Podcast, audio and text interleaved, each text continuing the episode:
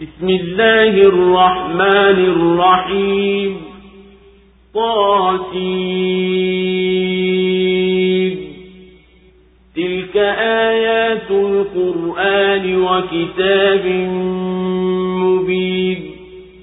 هدى وبشرى للمؤمنين. الذين يقيمون الصلاة ويؤتون الزكاة وهم بالآخرة هم يوقنون إن الذين لا يؤمنون بالآخرة زينا لهم أعمالهم فهم يعمهون أولئك الذين لهم سوء العذاب وهم في الآخرة هم الأخسرون وإنك لتلقى القرآن من لدن حكيم عليم إذ قال موسى لأهله إني آنست نارا سآتيكم بخبر سآتيكم منها بخبر أو آتيكم بشهاب قبس لعلكم تصطلون فلما جاءها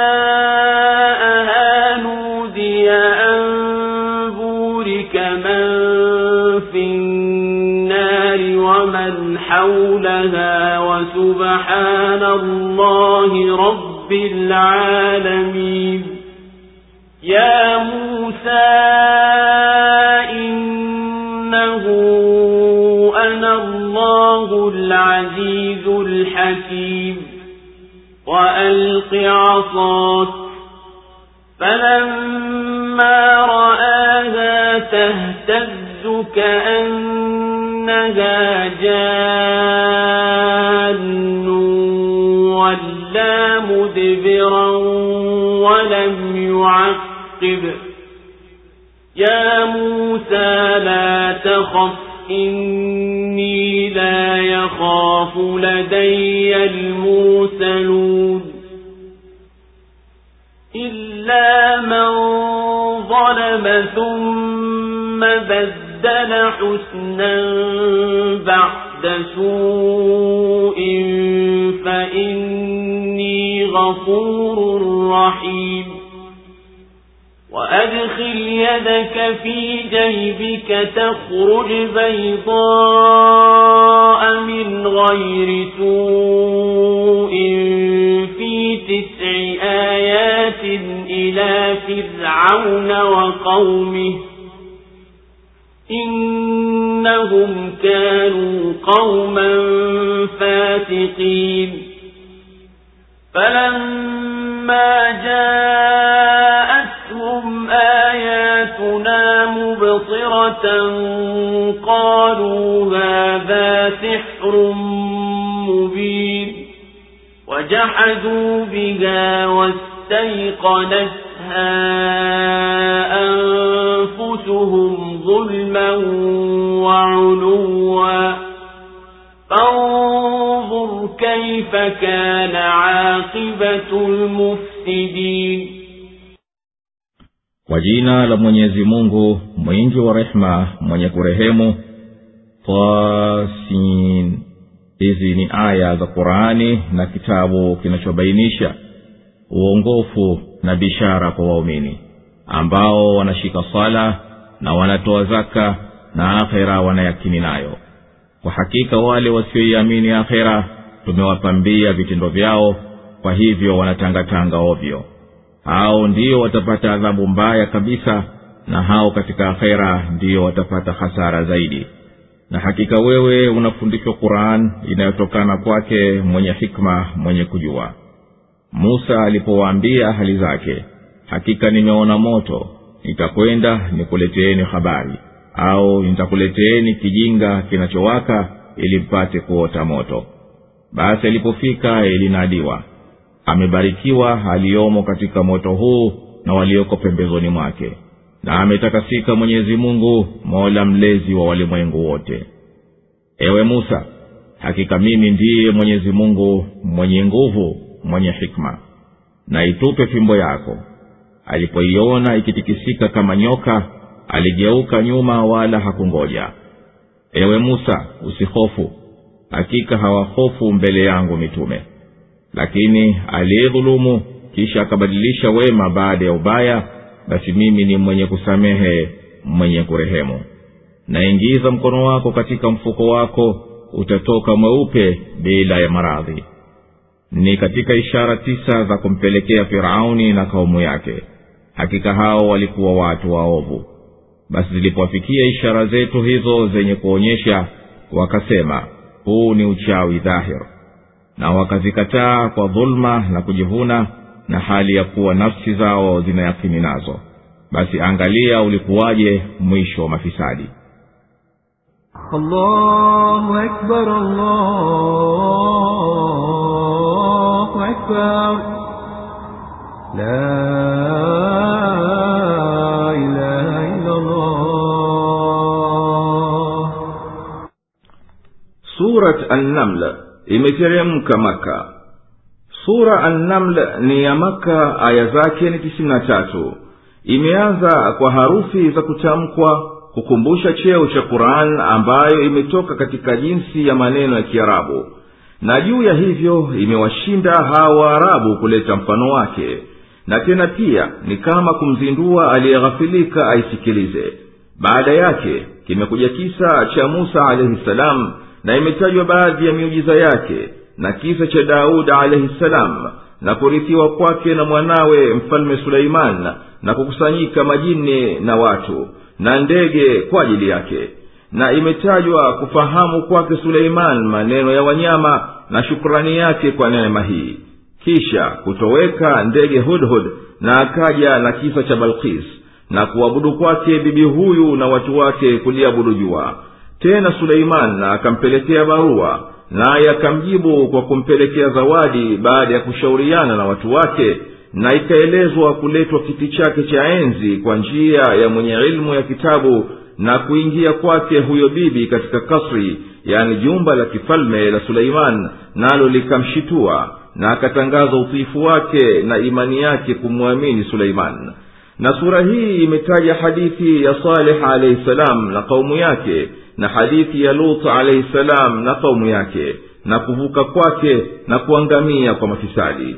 Na sura tukufu hii imezindua ziangaliwe dalili za aliyeumba mbingu na ardhi zenye kuthibitisha uwezo wake na upweke wake na ikaashiria cheo cha quran tukufu katika kazi ya dawa yani wito na vipi washirikina wanavyoipuuza juu ya kuwa muujiza wake umekamilika. Na imetaja yatakayokuwa atapotoka mnyama akisema na watu kuwa walikuwa hawana yakini ya ishara zetu. Kisha sura ikaelekea ulimwengu na vipi watakavyofadhaika waliomo wakati wa mpulizo wa kufufuliwa na kukusanywa. Na ikabainisha hali ya ardhi na kwamba milima yake inakwenda kama yaendavyo mawingu na ikasimulia yanayomfuatia mtume katika kazi yake ya dawa na kwamba ni wajibu mwenyezi mungu aliyetakasika asifiwe. Tasin yani t na s. Harufi mbili za kutamkwa ni harufi za alfabeti ndizo zimeanza sura hii ili kunabihisha siri ya muujiza wa kurani pamoja na kuashiria kuwa imeundwa kwa jinsi ya harufi hizi hizi mnazozitumia katika kusema na pia kuzindua akili zisikilize hii kurani inaposomwa.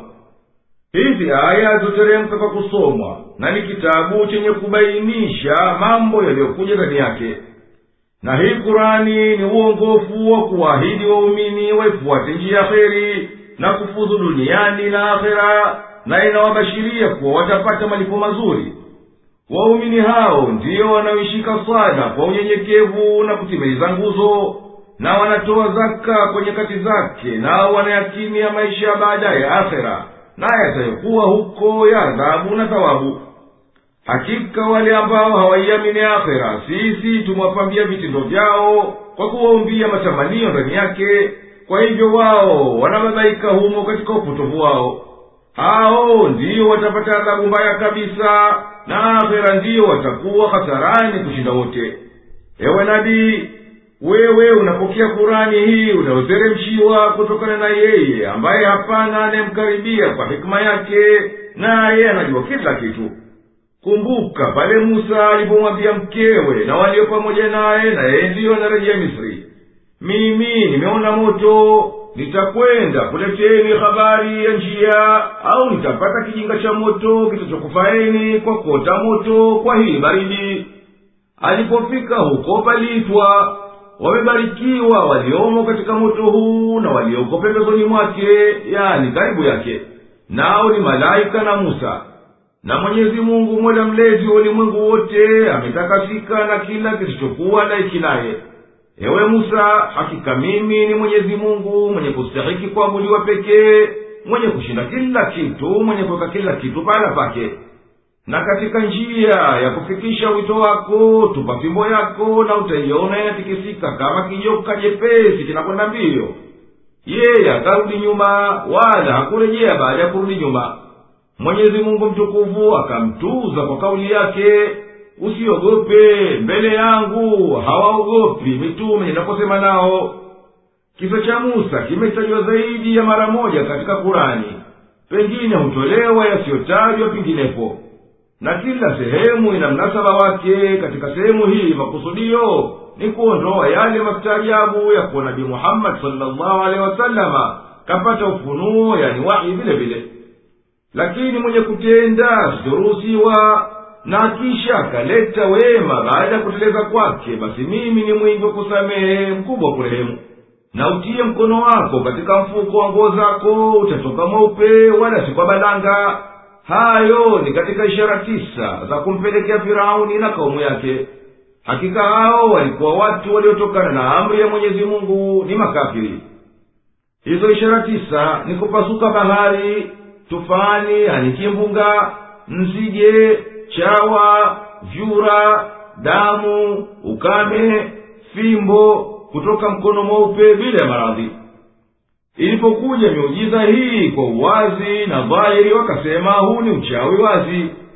Wakaikadhibisha miujiza wakikataa kuwa inaonyesha dalili ya utume.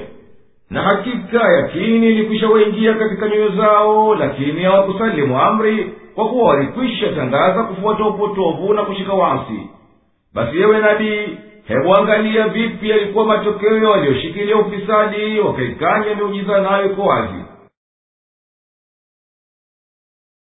ولقد آتينا داود وسليمان علما وقال الحمد لله الذي فضلنا على كثير من عباده المؤمنين وورث سليمان داود وقال يا أيها الناس علمنا منطق الطير وأوتينا من كل شيء هذا لهو الفضل المبين وحشر لسليمان جنوده من الجن والإنس والطير فهم يوزعون حتى إذا أتوا على واد النمل قالت نملة يا أيها النمل ادخلوا مساكنكم. قالت نملة يا أيها النمل ادخلوا مساكنكم. لا يحطمنكم سليمان وجنوده. لا يحطمنكم سليمان وجنوده وهم لا يشعرون. فتبسم ضاحكا من قولها وقال رب أوزعني أن أشكر نعمتك التي أنعمت علي وعلى والدي وأن أعمل صالحا ترضاه. وأن أعمل صالحا ترضاه وأدخلني برحمتك في عبادك الصالحين. وتفقد الطير فقال ما لي لا أرى الهدهد أم كان من الغائبين لأعذبنه عذابا شديدا أو لأذبحنه أو لأذبحنه أو ليأتيني بسلطان مبين فمكث غير بعيد فقال أحط بما لم تحط به وجئتك من سبأ بنبأ يقين إني وجدت امرأة تملكهم وأوتيت من كل شيء ولها عرش عظيم. وجدتها وقومها يسجدون للشمس من دون الله وزين لهم الشيطان أعمالهم. وزين لهم الشيطان أعمالهم فصدهم عن السبيل فهم لا يهتدون ألا يسجدوا لله الذي يخرج الخبأ في السماوات والأرض ويعلم ما تخفون وما تعلنون الله لا إله إلا هو رب العرش العظيم قال سننظر أصدقت أم كنت من الكاذبين اذهب بكتابي هذا فألقه إليهم ثم تول عنهم فانظر ماذا يرجعون. قالت يا أيها الملأ إني ألقي إلي كتاب كريم.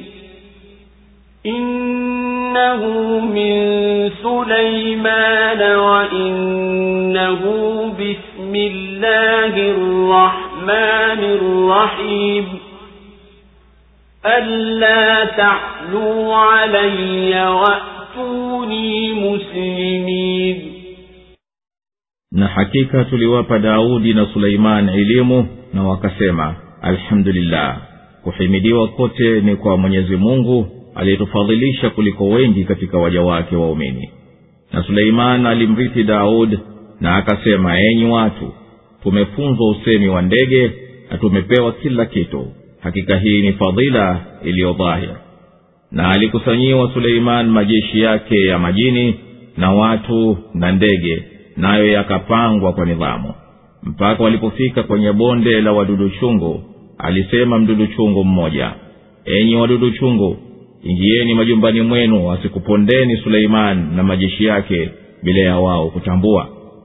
Basi akatabasamu akacheka kwa neno hili na akasema ee mola wangu mlezi nizindue niishukuru neema yako uliyonineemesha mimi na wazazi wangu na nipate kutenda mema uyapendayo na uniingize kwa rehema yako katika waja wako wema.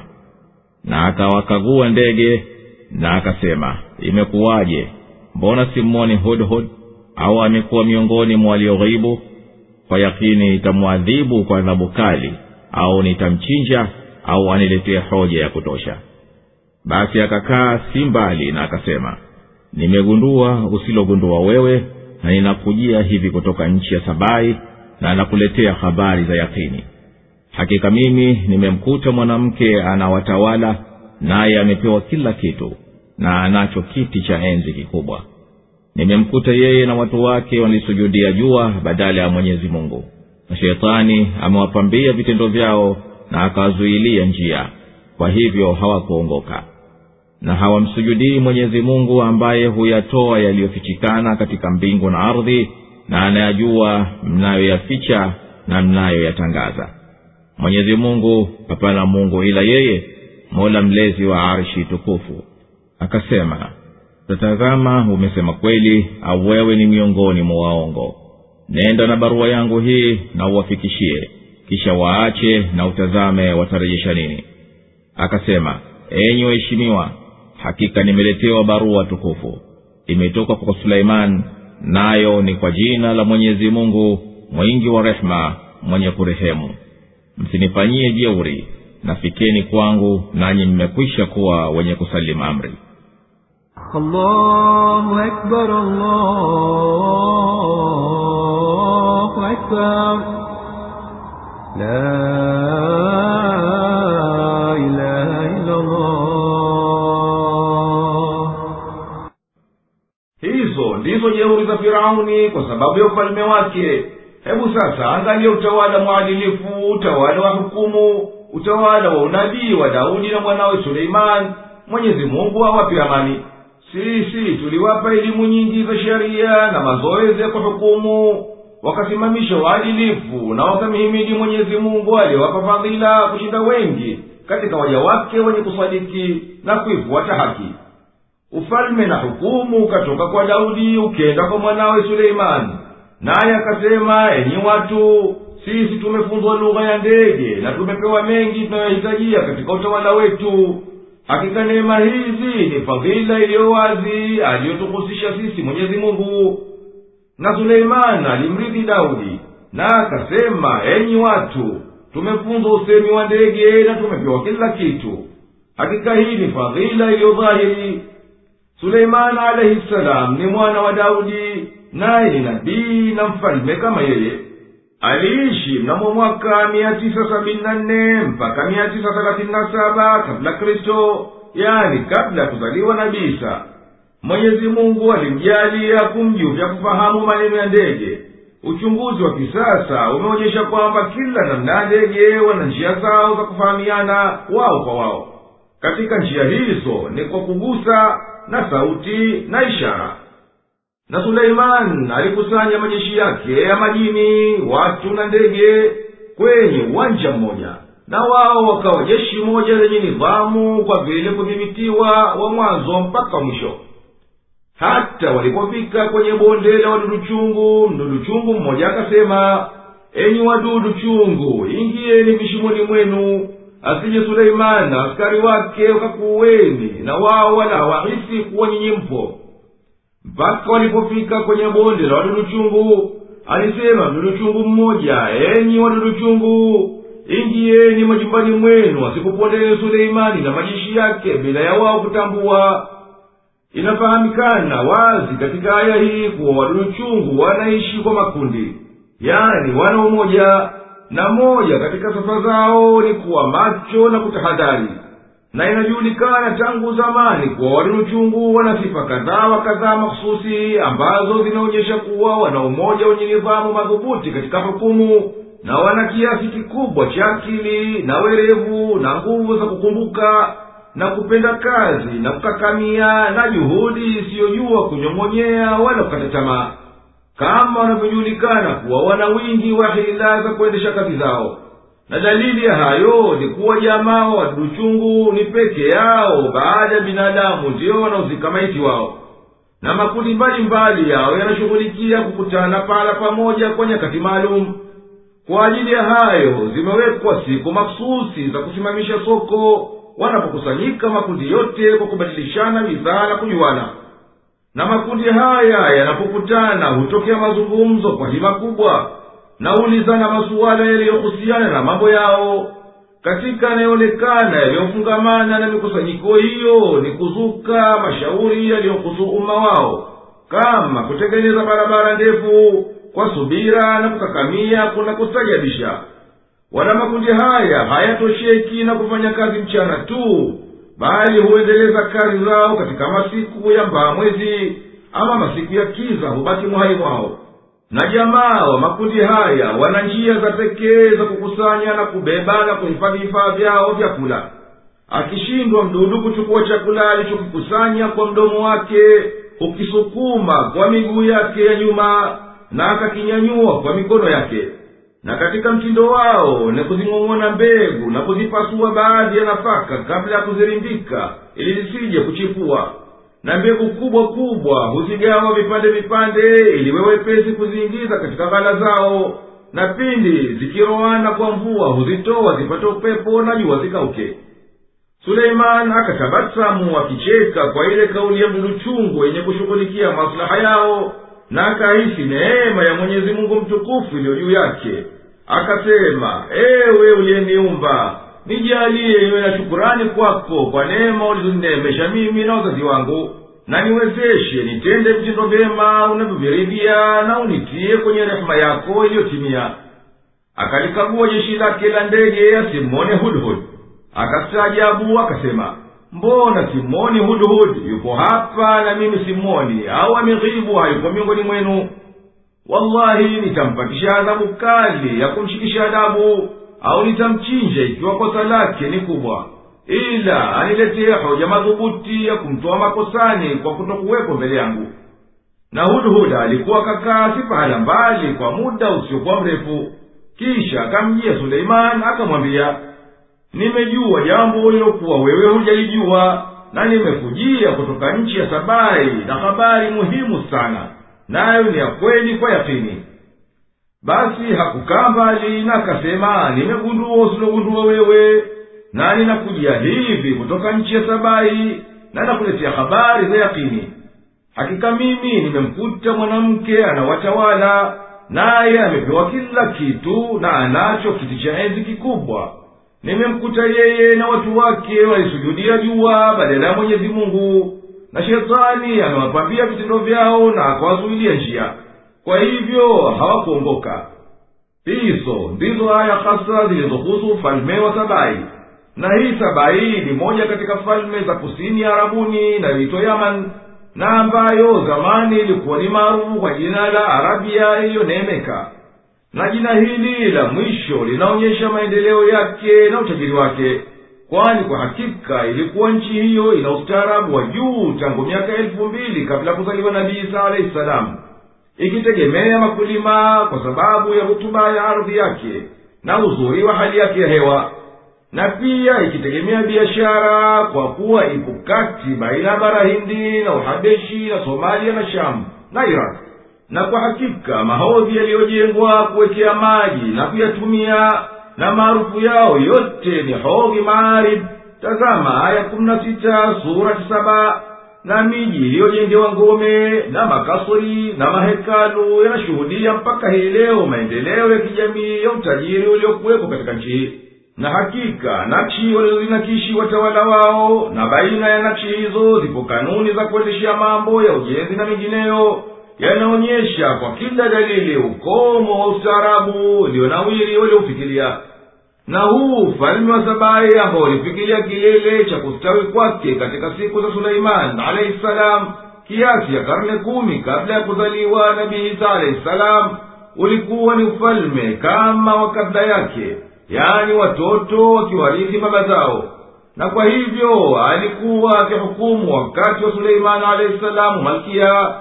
Wataalamu wa tarikhi wamesalifiana juu ya jina la malkia huyo waarabu wakimwita balkis akisaidiwa na wazee waheshimiwa kama ni baraza la mashauri lake tazama aya ishirini na nane hadi thelathini na tatu katika surati namla wala haikuthibitisha taarikhi yani historia kuwa ufalme wa sabai ulikuwa dola ya kuteka nchi bali ulikuwa ufalme wa biashara na misafara.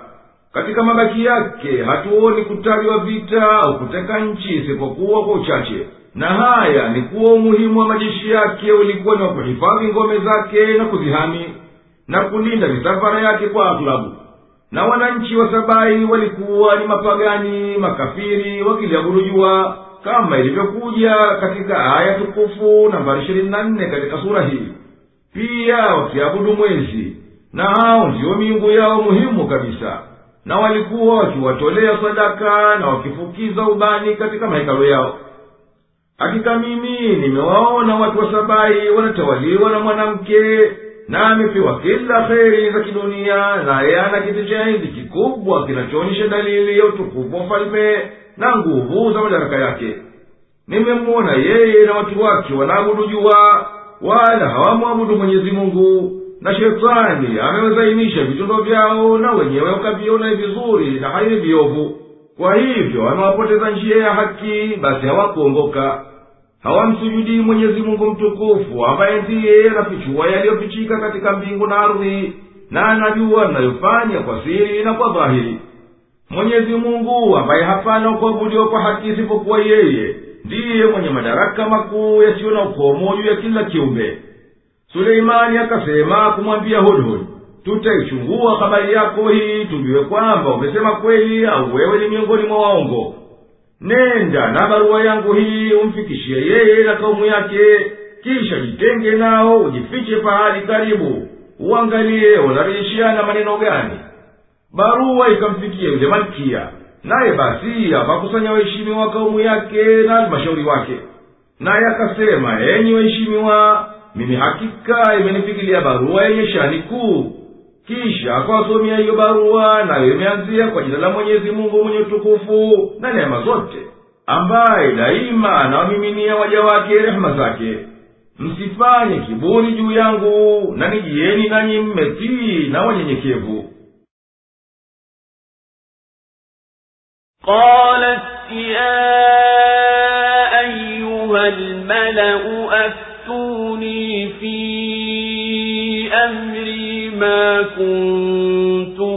قاطعة أمرا حتى تشهدون.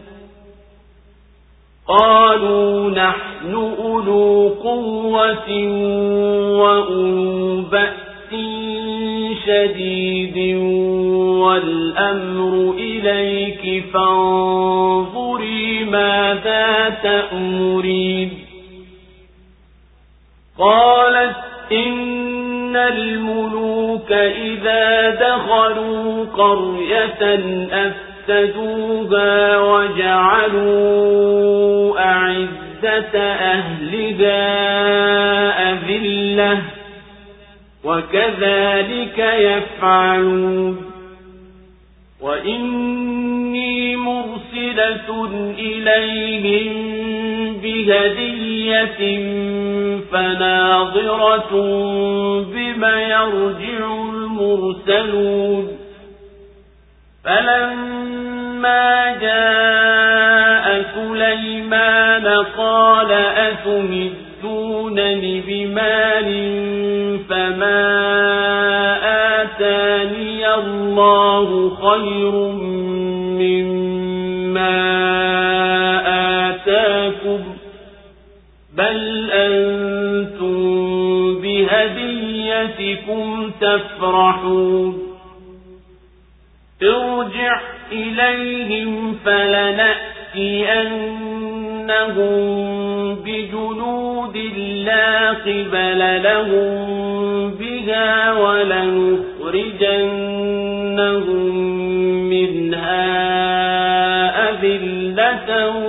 وهم صاغرون. قال يا أيها الملأ أيكم يأتيني بعرشها قبل أن يأتوني مسلمين.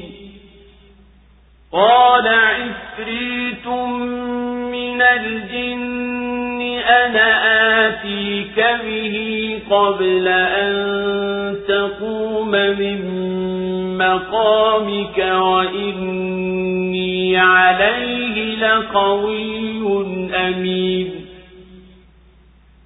قال الذي عنده علم من الكتاب أنا آتيك به قبل أن يرتد إليك طرفك فلما رآه مستقرا عنده قال هذا من فضل ربي ليبلوني أأشكر أم أكفر ومن شكر فإنما يشكر لنفسه ومن كفر فإن ربي غني كريم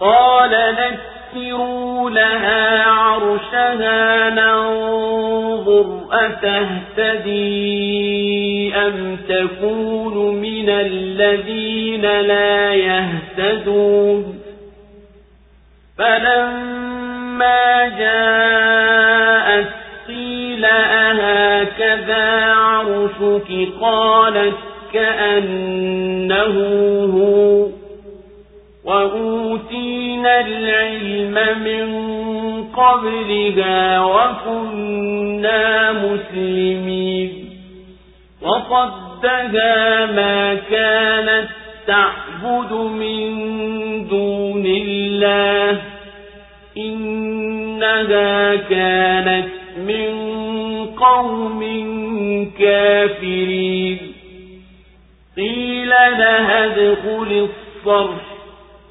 فلما رأته حسبته لجة وكشفت عن ساقيها قال إنه صرح ممرد من قوارير قالت رب إني ظلمت نفسي وأسلمت مع سليمان لله رب العالمين akasema enyi waheshimiwa nipeni shauri katika jambo langu hili kwani mimi sikati shauri yoyote mpaka mhudhurie wakasema sisi ni wenye nguvu na wakali kwa vita na amri iko kwako basi tazama ni nini unaamrisha.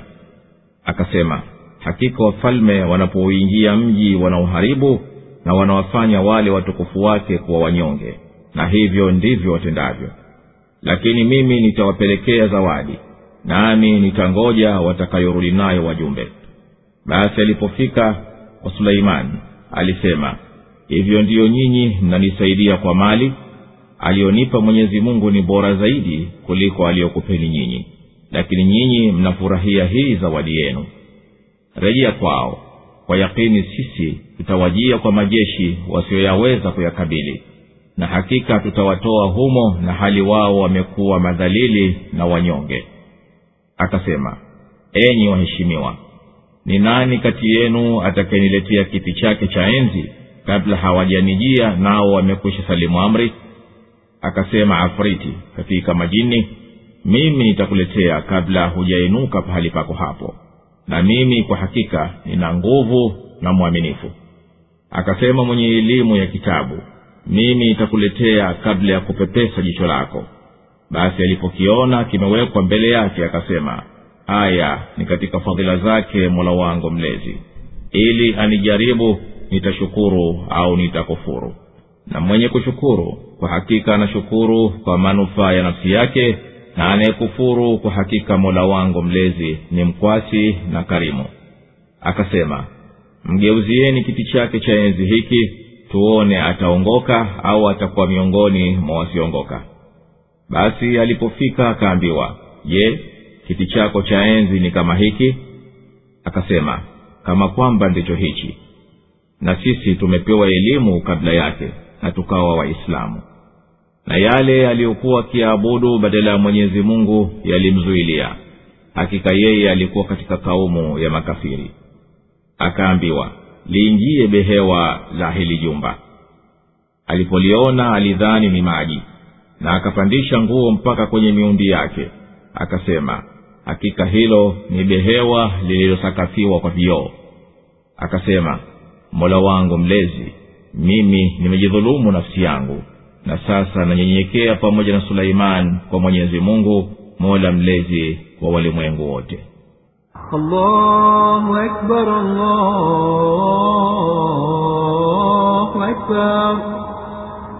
La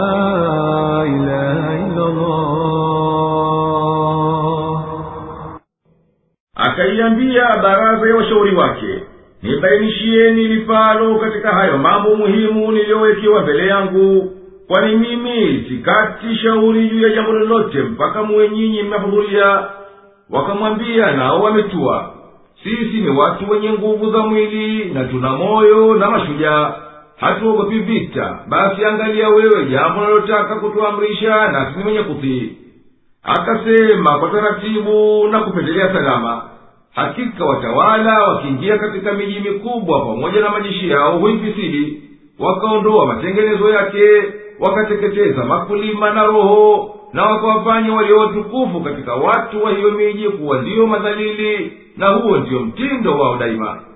Na mimi kwa kupendelea salama na uzima nitampelekea zawadi suleimani na kaumu yake na nitatazama wajumbe watarejea na nini wataikubali zawadi au watairudisha wajumbe walifika kwa sayidina suleimani na zawadi zao huku anazijua neema za mwenyezi mungu mtukufu ziliyo juu yake.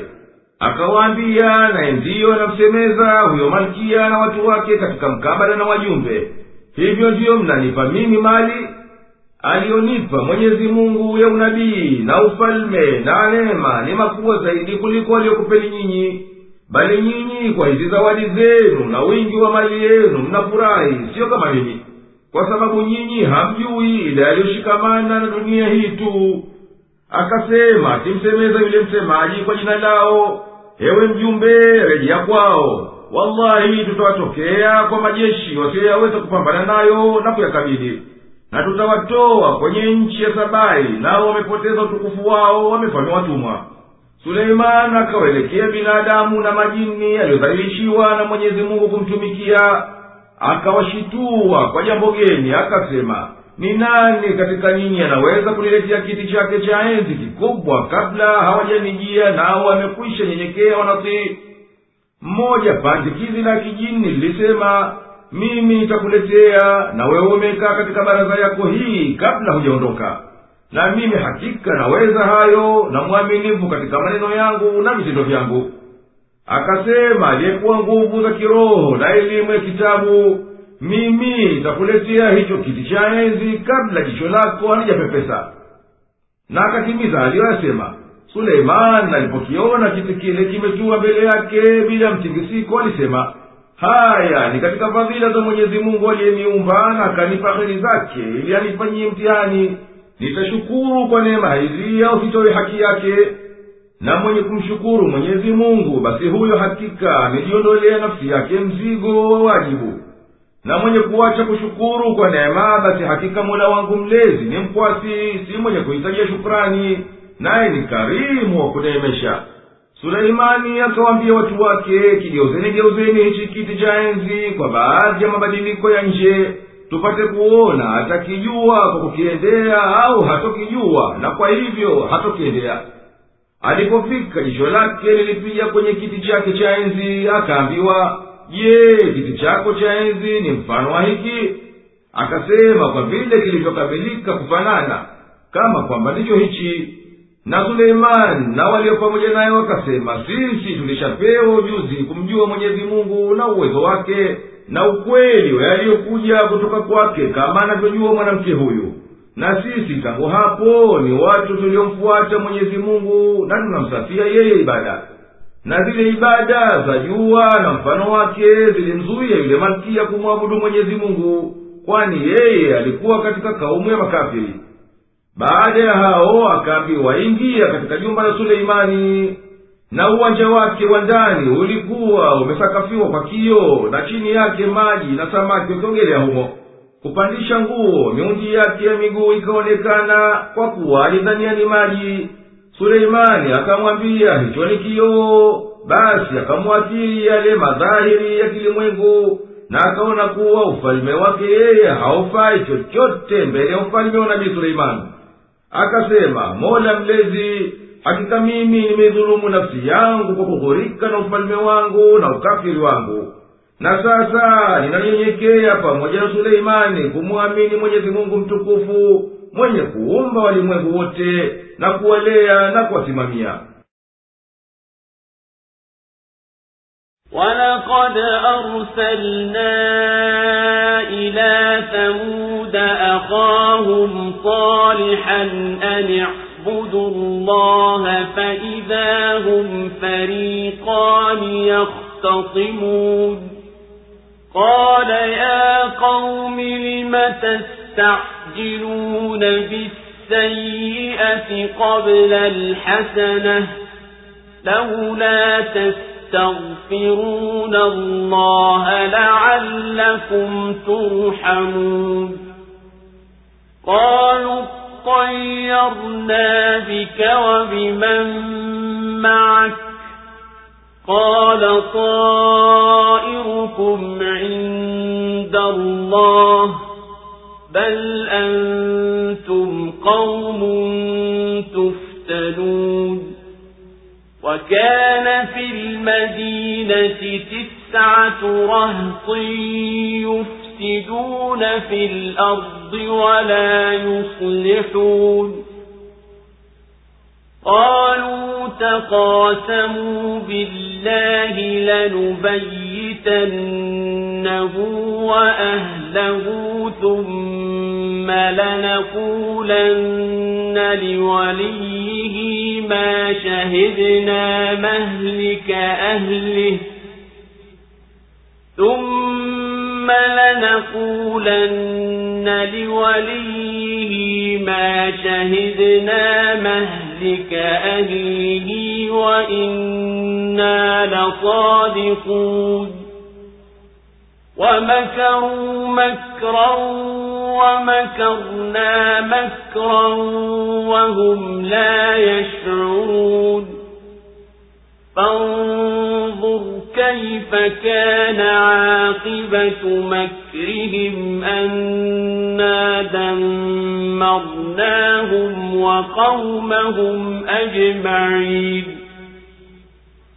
فتلك بيوتهم خاوية بما ظلموا إن في ذلك لآية لقوم يعلمون وأنجينا الذين آمنوا وكانوا يتقون ولوطا إذ قال لقومه أتأتون الفاحشة وأنتم تبصرون أئنكم لتأتون الرجال شهوة من دون النساء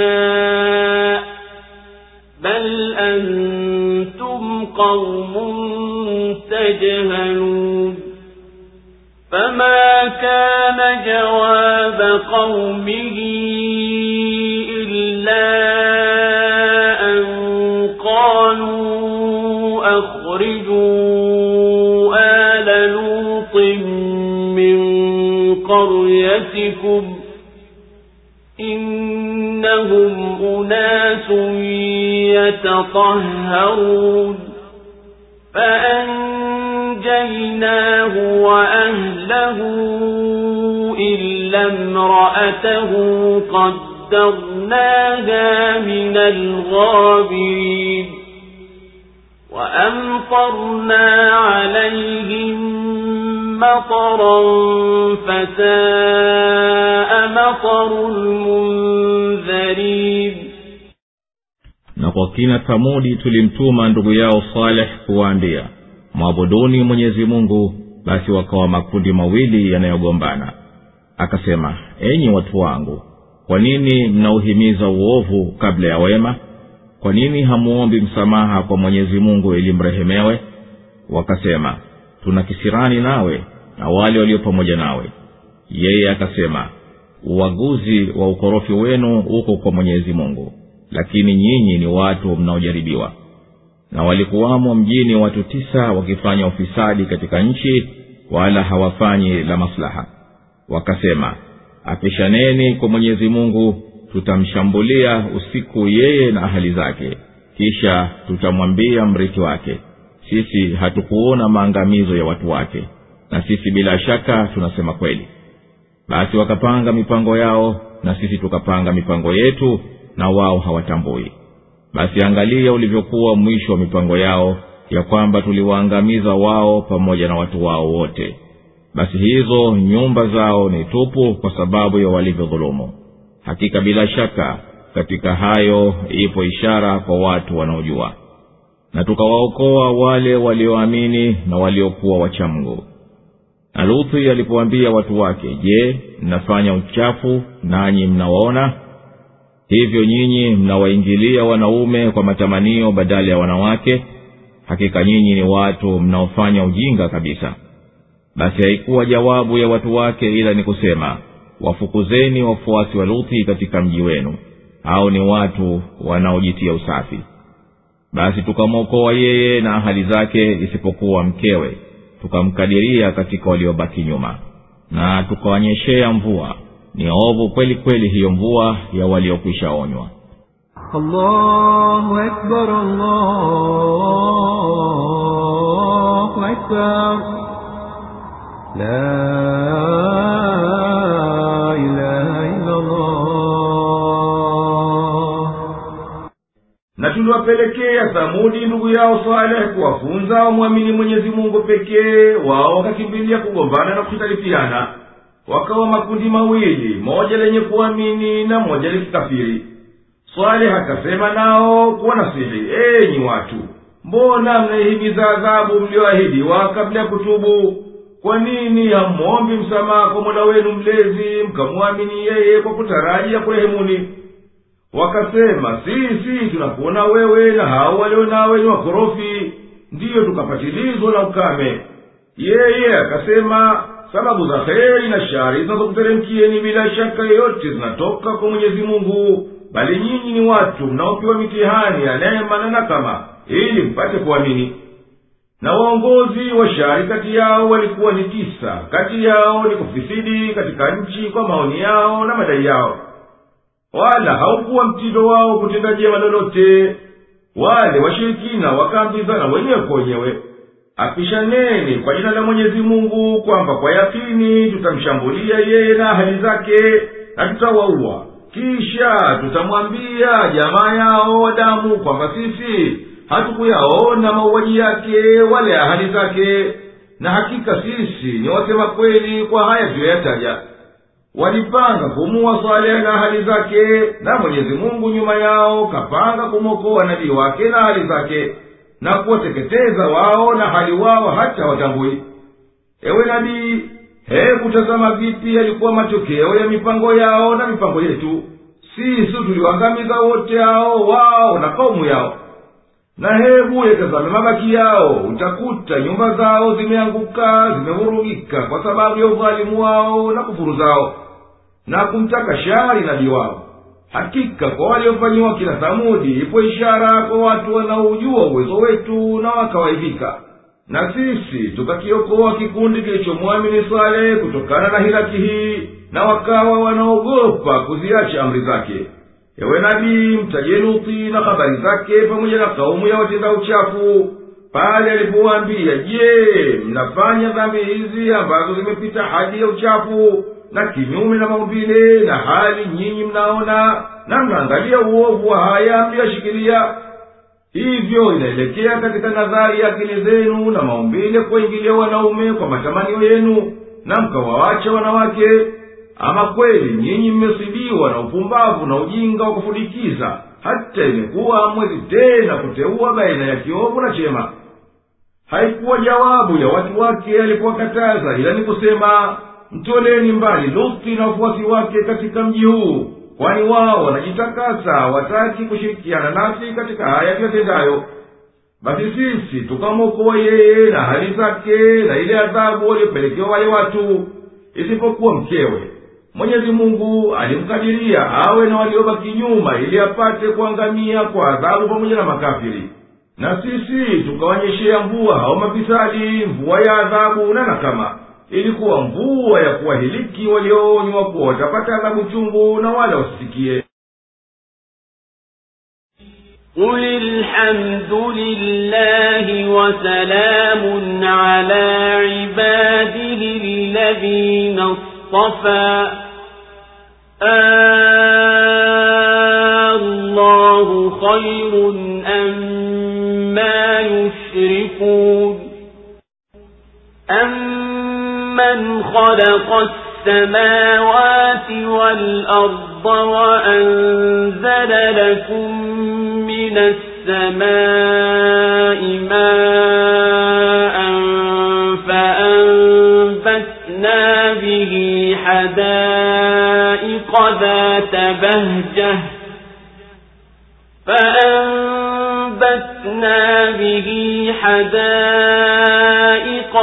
ذات بهجة ما كان لكم أن تنبتوا شجرها أإله مع الله بل هم قوم يعدلون أمن جعل الأرض قرارا وجعل خلالها أنهارا وجعل لها رواسي وجعل بين البحرين حاجزا.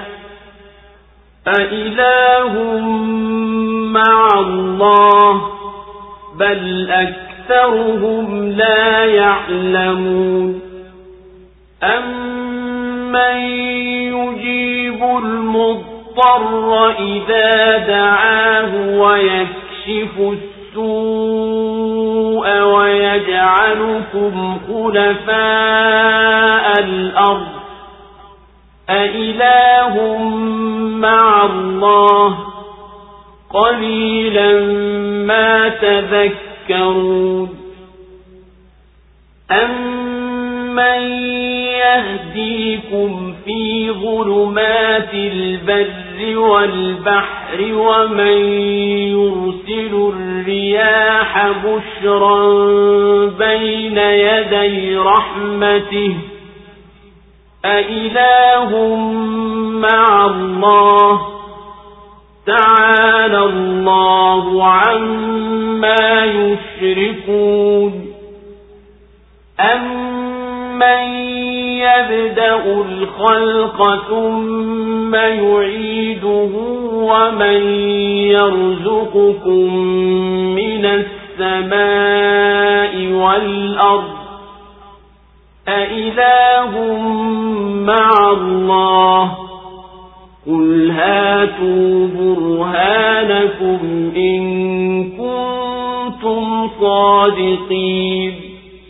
قل لا يعلم من في السماوات والأرض الغيب إلا الله وما يشعرون أيان يبعثون بل ادارك علمهم في الآخرة بل هم في شك منها بل هم منها عمود sema alhamdulillah kuhimidiwa ni kwa mwenyezi mungu na amani ishuke juu ya waja wake aliowateua je mwenyezi mungu ni bora au wale wanaowashirikisha naye au nani yule aliyeziumba mbingu na ardhi na akakuteremshieni maji kutoka mbinguni na kwa hayo tukaziotesha bustani zenye kupendeza nyinyi hamna uwezo wa kuiotesha miti yake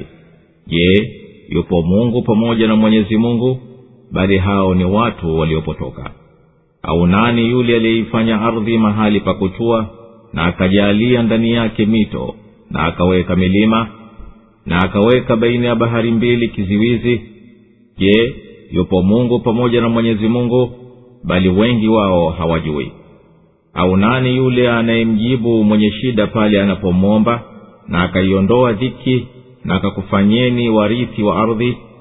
Je yupo mungu pamoja na mwenyezi mungu? Ni machache mnayoyazingatia. Au nani yule anayekuongoweni katika giza la bara na bahari na akazipeleka pepo kuleta bishara kabla ya rehema zake? Je yupo mungu pamoja na mwenyezi mungu? Ametukuka mwenyezi mungu juu ya wanaowashirikisha naye. Au nani anayeuanzisha uumbaji kisha akaurejesha na nani anayekuruzukuni kutoka mbinguni na kwenye ardhi? Je yupo mungu pamoja na mwenyezi mungu? Sema leteni hoja zenu kama nyinyi ni wasema kweli. Sema hapana katika mbingu na ardhi ajuaye ya ghaibu isipokuwa mwenyezi mungu wala wao hawajui lini watafufuliwa. Kwani huo ujuzi wao umefikilia kuijua akhira bali wao wamo katika shaka nayo tu bali wao ni vipofu nayo. Allahu akbar, allahu akbar. La ilaha illa Ewe Mtume, sema hakika mimi namhimidi Mwenyezi Mungu na namsifu yeye peke yake na namwomba mwenyezi mungu salama na mamkio kwa waja wake aliyowateua kwa kuwapa ujumbe wake. Na ewe mtume waambie washirikina je kumwamini mwenyezi mungu mmoja aliyempweke ni bora kwa mwenye kuamini au kuabudu masanamu mnayomshirikisha naye? Nayo hayawezi kukudhuruni wala kukufaeni. Bali ewe mtume waulize ni nani aliyeziumba mbingu na ardhi na viliomo ndani yake na akakuteremshieni kutoka mbinguni mvua yenye manufaa? Na kwa hiyo akakuotesheni bustani nzuri zenye kupendeza. Msingeliweza nyinyi kuiotesha miti yake namna mbalimbali na rangi mbalimbali na matunda mbalimbali. Mipango hii iliyoumana sawa katika uumbaji inathibitisha kuwa hapana mungu pamoja na mwenyezi mungu lakini makafiri ni watu waliopotoka wakaiacha haki na imani na wameelekea kwenye upotovu na ushirikina. Bali waulize we mtume nani aliyetengeneza ardhi hata ikafaa kukaliwa na watu wakatulia humo? Na akaumba mito kati yake na juu yake akaumba milima kuizuilia isiyumbeyumbe na akayatenganisha maji matamu na maji ya chumvi hata sichanganyike hapana mungu pamoja na mwenyezi mungu yeye ndiye mwenye kuumba peke yake lakini wengi wa watu hawanafiiki na ujuzi wa haki kama ilivyo. Wamekuwa kama kwamba hawajui kitu. Bali waulize ewe mtume nani anayemwitikia aliyeshikwa na shida katika maombi yake pale anaposhikwa na shida? Akamtegemea mwenyezi mungu kwa unyonge na unyenyekevu naye akamwondolea huyo mtu karaa iliyomsibu na akakufanyieni warithi wa waliokutangulieni katika nchi hapana mungu pamoja na mwenyezi mungu wakukupeni neema zote hizi lakini nyinyi makafiri ni wachache kabisa wa kwenu. Bali waulize ewe mtume nani anayewaongoza katika nyendo za katika giza la usiku katika safari za nchi na baharini? Na nani anayezipeleka pepo zinazobashiria mvua nayo ni rehema itokayo kwa mwenyezi mungu? Je yupo mungu pamoja na mwenyezi mungu anayefanya hayo mwenyezi mungu subhanahu ametakasika kuona mshirika. Bali waulize ewe mtume nani anayeanzisha uumbaji tangu mwanzo? Na kisha baada ya kupotea kwake akaurejesha kama ulivyokuwa? Na nani anayekuteremsheni riziki kutoka mbinguni na akaitoa kwenye ardhi? Hakuna mungu pamoja na mwenyezi mungu watendaye hayo. Sema ewe mtume kuwatahayarisha na kuwakanya kama nyinyi mnaye mungu asikuwa mwenyezi mungu basi tupeni hoja ya hayo ikiwa mnadai kuwa nyinyi ni wasema kweli na wala hayataweza kuwa hayo kwenu.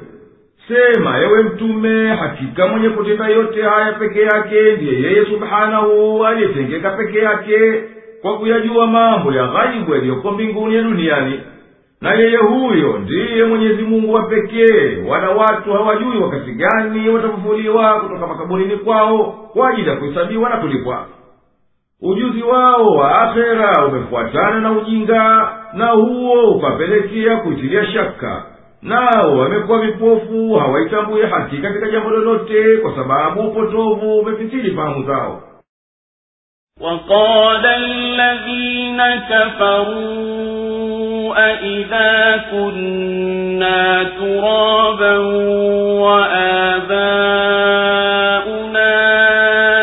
أئنا لمخرجون لقد وعدنا هذا نحن وآباؤنا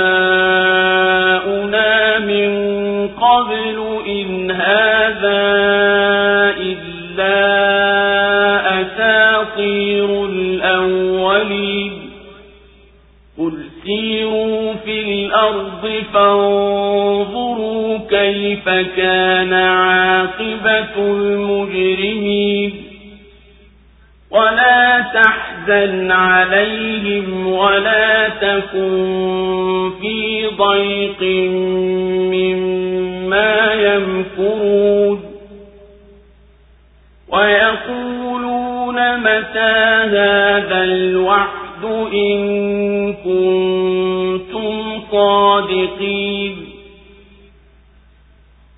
قل عسى أن يكون ردف لكم بعض الذي تستعجلون. وإن ربك لذو فضل على الناس ولكن أكثرهم لا يشكرون. وإن ربك ليعلم ما تكن صدورهم وما يعلنون وما من غائبة في السماء والأرض إلا في كتاب مبين إن هذا القرآن يقص على بني إسرائيل أكثر الذي هم فيه يختلفون وإنه لهدى ورحمة للمؤمنين إن ربك يقضي بينهم بحكمه وهو العزيز العليم. فتوكل على الله. إنك على الحق المبين. إنك لا تسمع الموتى ولا تسمع الصم الدعاء إذا ولوا مدبرين. وما أنت بهاد العمي عن ضلالتهم إن تسمع إلا من يؤمن بآياتنا فهم وإذا وقع القول عليهم أخرجنا لهم دابة من الأرض تكلمهم أخرجنا لهم دابة من الأرض تكلمهم أن الناس كانوا بآياتنا لا يوقنون na wakasema waliokufuru tutapokuwa mchanga sisi na baba zetu hivyo kweli tutakuja tolewa aya haya tuliahidiwa sisi na baba zetu zamani hayakuwa haya ila ni hadithi za uongo za watu wa kale sema nendeni katika ardhi na tazameni ulikuwaje mwisho wa wakosefu wala usiwahuzunikie wala usiwe katika dhiki kwa sababu ya hila zao wanazozifanya. Na wanasema ahadi hii itatokea lini ikiwa mnasema kweli? Sema hasa ni karibu kukufikieni sehemu ya yale mnayoyahimiza. Na hakika mola wako mlezi ni mwenye fadhila kwa watu lakini wengi wao hawashukuru na hakika mola wako mlezi anayajua yanayoficha vifua vyao na wanayoyatangaza.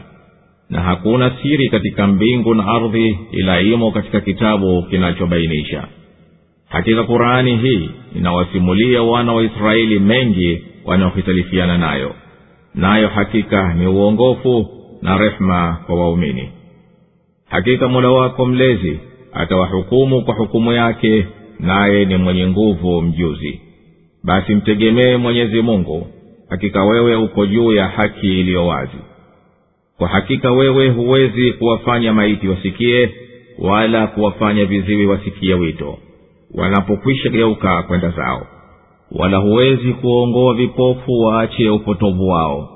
Huwezi kuwafanya wasikie isipokuwa wenye kuziamini ishara zetu na hao ndiyo watiifu.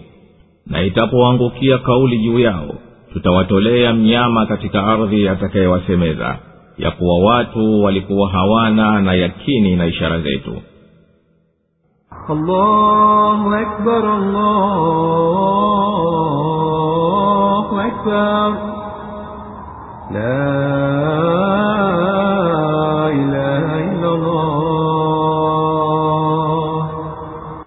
wakasema makafiri kwa kukanya kufufuliwa hivyo sisi tukishakuwa mchanga na ikishaoza miili yetu na baba zetu waliotutangulia ndio tutarejeshwa tutolewe upya tuwe wahai. Muhammadi ametuahidi kuwa tutafufuliwa kama mitume waliotangulia walivyoahidi baba zetu. Ingelikuwa hayo ni kweli basi angelikwisha kuwa haya si chochote ila ni uongo tu wa watu wa kale ewe mtume waambiye tembeni duniani na mtazame mabaki yaliyowapata waliokadhibisha nayo ni adhabu ya mwenyezi mungu. Huenda labda mkayazingatia haya na mkaihofu adhabu ya akhera. Ewe mtume usiwahuzunikie makafiri wasiokufuata kwani kwa hakika wajibu wako ni kufikisha ujumbe tu wala usiwe na dhiki kifuani mwako kwa sababu ya hila zao na vitimbi vyao kwani hakika mwenyezi mungu atakupa ushindi juu yao. Na makafiri wanafanya ukomo wa juhudi yao kukanusha na wanahimiza adhabu kwa kusema lini basi itakuwa hiyo adhabu ambayo imetutishia kuwa itakuja? Ikiwa nyinyi mnasema kweli kuwa adhabu itawashukia wanaokanusha ewe mtume sema huenda itakukuteni na imekukaribieni baadhi ya adhabu mnayohimiza na hakika mwenyezi mungu mola wako mlezi ewe mtume ni mwenye neema na hisani kwa watu wote. Na katika rehema zake ni kuakhirisha hiyo adhabu kwa hao wanaokadhibisha lakini watu wengi hawaelewi fadhila za mwenyezi mungu wala hawamshukuru.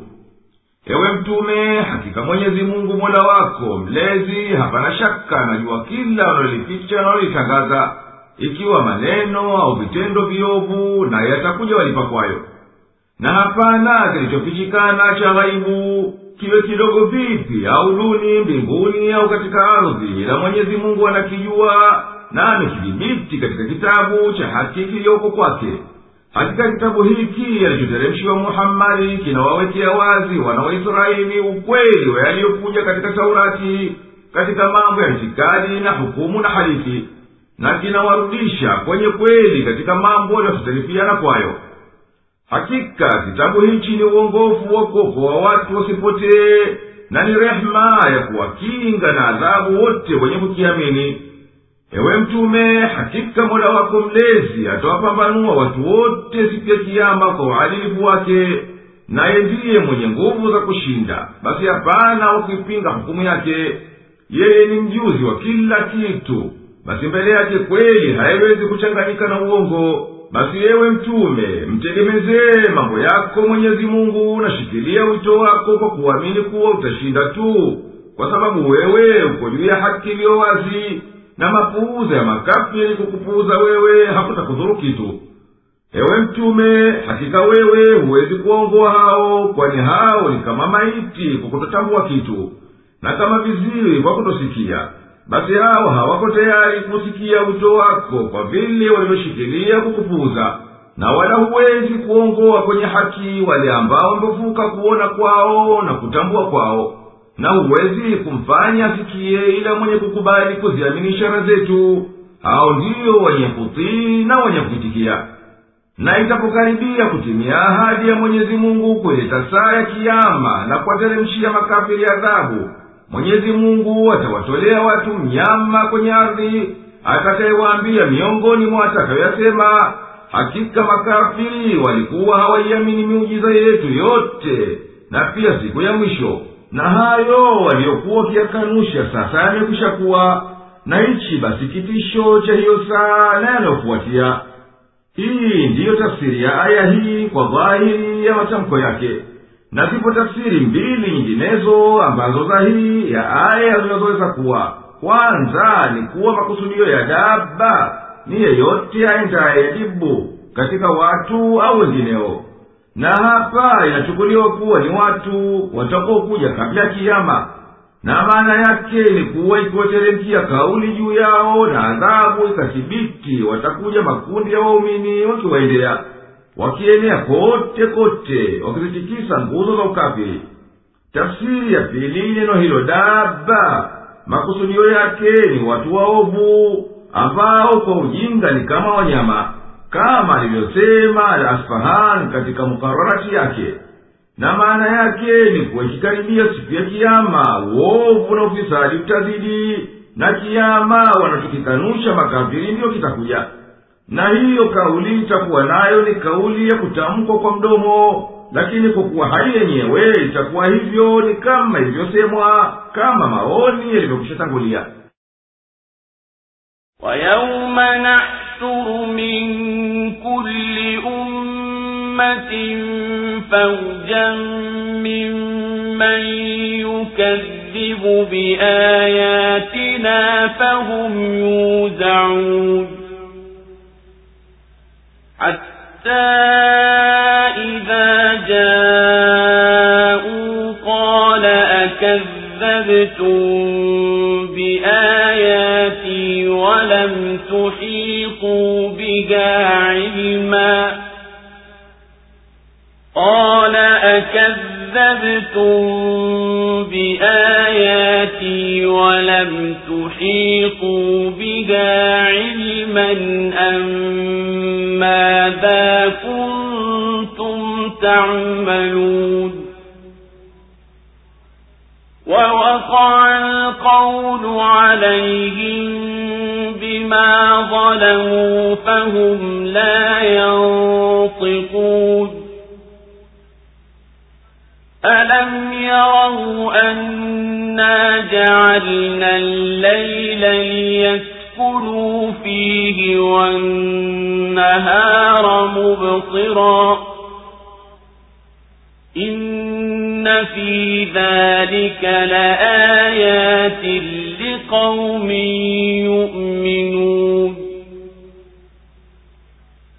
ويوم ينفخ في الصور ففزع من في السماوات ومن في الأرض إلا من شاء الله وكل أتوه داخرين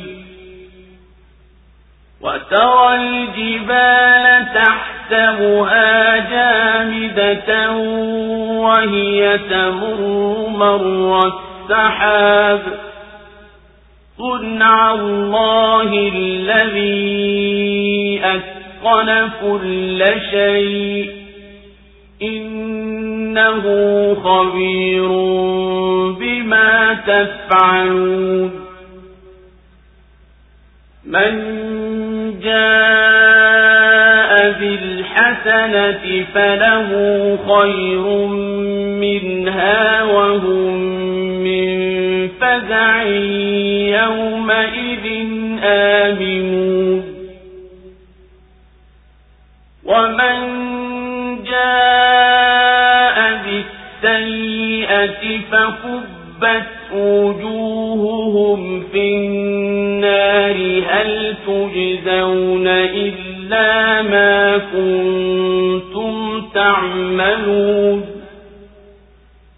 إنما أعبد رب هذه البلدة الذي حرمها وله كل شيء وأمرت أن أكون من المسلمين وأن أتلو القرآن فمن اهتدى فإنما يهتدي لنفسه ومن ضل فقل إنما أنا من المنذرين وقل الحمد لله سيريكم آياته فتعرفونها وما ربك بغافل عما تعملون na siku tutapokusanya kutoka kila umma kundi katika wanaokadhibisha ishara zetu nao watagawanywa mafungu mafungu. Hata watakapofika atasema je nyinyi si mlizikanusha ishara zangu pasipo kuzijua vyema au mlikuwa mkifanya nini? Na kauli itawaangukia juu yao kwa vile walivyodhulumu. Basi hao hawatasema lolote. Je hawaoni kwamba sisi tumeufanya usiku ili watulie na mchana wa kuangaza hakika katika hayo zipo ishara kwa watu wanaoamini. Na siku litakapopulizwa baragumu watahangaika waliomo mbinguni na katika ardhi ila amtakaye mwenyezi mungu. Na wote watamfikia nao ni wanyonge. Na unaiona milima unaidhania imetulia nayo inakwenda kama mwendo wa mawingu huo ndio ufundi wa mwenyezi mungu aliyetengeneza vilivyo kila kitu. Hakika yeye anazo habari za yote myatendayo. Watakaokuja na mema watapata bora kuliko hayo nao watasalimika na mahangaiko ya siku hiyo. Na watakaokuja na uovu basi zitasunukishwa nyuso zao motoni. Je kwani mnalipwa isipokuwa mliokuwa mkiyatenda ama mimi nimeamrishwa ni mwabudu mola mlezi wa mji huu aliyeufanya ni mtakatifu. Na ni vyake yeye tu vitu vyote. Na nimeamrishwa niwe miongoni mwa waislamu wenye kunyenyekea. Na niisome quran. Na mwenye kuongoka basi ameongoka kwa faida nafsi yake. Na aliyepotea basi sema hakika mimi ni miongoni mwa waonyaji nasema alhamdulillah. Sifa njema zote ni za mwenyezi mungu yeye atakuonyesheni ishara zake na mtazijua na mola wako mlezi si mwenye kughafilika na miatendayo allahu akbar, allahu akbar.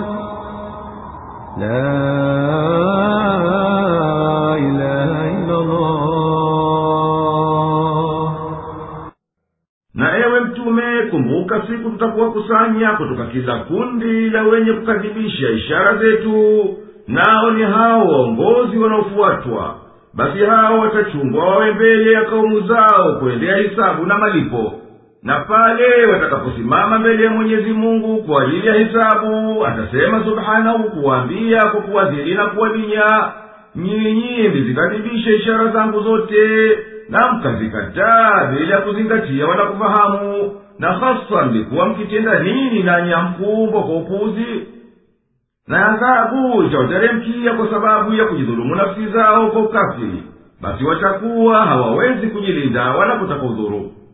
Bila shaka wameshuhudia kuwa mwenyezi mungu ameufanya usiku ili wapate kupumzika na akaufanya mchana unamwangaza wapate kushughulikia kutafuta maisha yao hakika katika hayo zipo dalili wazi za ungu wa mwenyezi mungu na upweke wake kwa watu wanaozingatia wakaamini. Na taja ewe mtume siku atakapopuliza israfili baragumu kwa idhini ya mwenyezi mungu na watakapoingiwa kiwewe walioko katika mbingu na katika ardhi kwa kitisho cha mpulizo huo isipokuwa huyo ambaye mwenyezi mungu atamtuliza na akamhifadhi na kitisho na viumbe vyote watakuja kwa mola wao mlezi nao ni madhalili. Na unaiona ewe mtume milima na unadhani haitaharaki imetulia tu. Lakini kwa hakika inakwenda mbio kama mawingu na haya ni katika uundaji wa mwenyezi mungu aliyeumba kila kitu na akakizua. Hakika yeye subhanahu ni mwenye kutimia ujuzi wake kwa yote wayatendayo watu ya utiifu na maasi. Naye atawalipa kwayo na unaiona milima unaidhania imetulia nayo inakwenda kama mwendo wa mawingu. Huo ndio ufundi wa mwenyezi mungu alitengeneza vilivyo kila kitu. Hakika yeye anazo habari za yote miyatendayo aya hii inathibitisha kuwa vitu vyote vinavyofuata mvutano wa ardhi kama milima bahari na funiko la anga na kadhalika vinashirikiana na dunia katika mzunguko wake wa kila siku juu ya msumari kati wake na mzunguko wake wa kila mwaka kulizunguka jua lakini mzunguko huu hauonekani ni kama kwenda kwa mawingu angani. Wanaotazama wanayaona lakini hawasikii sauti yao wala hawayagusi. Inaonyesha aya hii tukufu kwamba mwenyezi mungu mtukufu aliyetukuka ameumba ulimwengu na mipango yake ya naye ni muweza wa kuifanya hii dunia imetulia tu haizunguki juu ya msumarikati wake. Au akaifanya kuzunguka juu ya msumarikati wake sawasawa na kuzunguka kwake kulizunguka jua. Na kwa hivyo ingelikuwa nusu ya dunia imukizani totoro kwa muda wa miezi sita. Na kwa muda wa miezi sita ikawa nusu ya pili imo katika mwangaza moja kwa moja wa mchana na haya yangelipelekea kuharibika mizani ya joto katika dunia yote. Na kwa hivyo uhai uliyoko ungelitoweka duniani. Na mwenyezi mungu subhanahu wa taala ndiye aliyepanga mpango huu uliopo kwa rehema yake na huruma zake kwa waja wake. Na juu ya kuwa aristakoris mtaalamu wa elimu ya falaki wa iskandaria yani alexandria katika misri aliandika katika mwaka mia tatu na kumi hadi mia mbili na thelathini kabla kristo juu ya kuzunguka dunia wenyewe kwa wenyewe. Maandishi haya ya kisayansi ya kale yalikuwa hayajawafikia waarabu wakati wa mtume salllahu alehi wasalama au kabla yake bali wa mwanzo wa kuashiria mambo haya katika wao alikuwa albiruni katika mwaka elfu moja baada ya kristo baada ya kuzaliwa na bisa baada ya kuingia kufasiriwa vitabu vya elimu za zamani kwa lugha kiarabu uliokuweko katika enzi ya banu abbas basi kutokea haya kwa ulimi wa mtume muhammadi salllahu alaihi wasalama ambaye aliyekuwa hajapata elimu hiyo ni dalili kuwa haya yalifunuliwa kwake na mwenyezi mungu.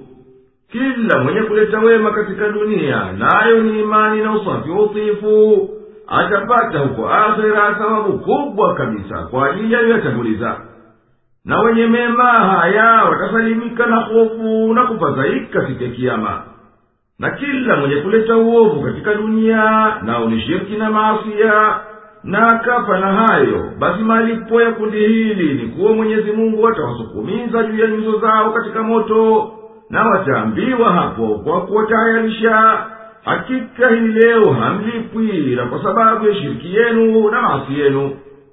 Ewe mtume waambie watu sikuamrishwa ni mwabudu yeyote isipokuwa mwenyezi mungu mola mlezi wa mji wa maka aliyeutukuza na akaufanya mtakatifu wenye amani usiofaa kumwagwa damu ndani yake wala kuwindwa wanyama wake wala kukatwa miti yake na vitu vyote viliomo ulimwenguni ni vya mwenyezi mungu kuvimiliki na kuvitawala. Na mimi nimeamrishwa niwe katika wanaomnyenyekea mwenyezi mungu. Na nimeamrishwa nidumishe kuisoma kurani kwa ibada na kuzingatia na kuwaitia watu wafuate yaliyomo humo. Basi mwenye kuongoka akaiamini na akafuata wewe basi heri ya hayo na malipo yake ni kwa nafsi yake na mwenye kupotea asifuate haki na asikufuate wewe mwambiye hakika mimi ni mtume naonya na nafikisha ujumbe tu. Nasema ewe mtume alhamdulillah sifa njema zote ni za mwenyezi mungu kwa neema ya unabii na uongofu. Mwenyezi mungu atakuonyesheni hapa duniani athari za uwezo wake na akhera atakuonyesheni ukweli waliokwambieni na mtayajua vilivyo wala mwenyezi mungu hashindwi kukuhisabieni wala haghafiliki na vitendo vyenu